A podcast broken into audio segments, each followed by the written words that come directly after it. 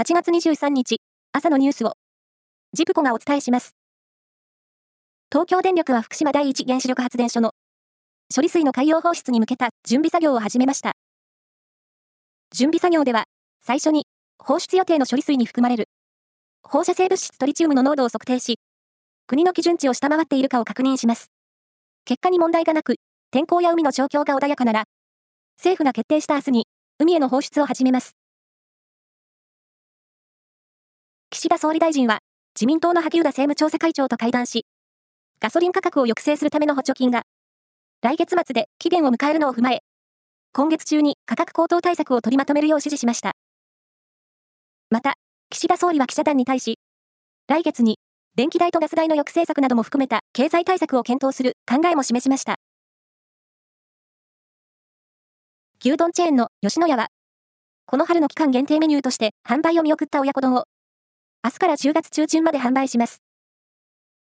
鳥インフルエンザの流行による卵不足が緩和したためで、親子丼、並盛は、去年春の限定販売では消費税込みで437円でしたが、今年は547円と110円値上げしました。夏の全国高校野球は今日、甲子園球場で、宮城の仙台育英と神奈川の慶応の顔合わせで決勝が行われます。去年の大会を制した仙台育英は、史上7校目の大会2連覇を目指し、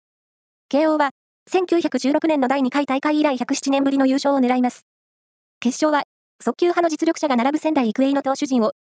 慶応の打線が攻略できるかがポイントになると見られます。どっちも頑張って。プロ野球は昨日、6試合が行われ、中日は、阪神に3対4でサヨナラ負けで、5連敗です。また、大島選手が、ヒットを1本打ち、通算2000本安打まで、あと2本としました。一方、阪神は、優勝へのマジックナンバーを25としています。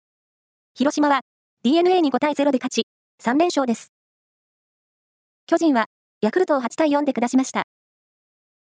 パリーグは、オリックスが、西武に5対1で勝ち、2年ぶりの西武戦勝ち越しを決めました。ロッテは、ソフトバンクに5対3で勝利。日本ハムは、楽天に6対2で快勝しました。この試合、今シーズン中日から日本ハムに移籍した軍事が、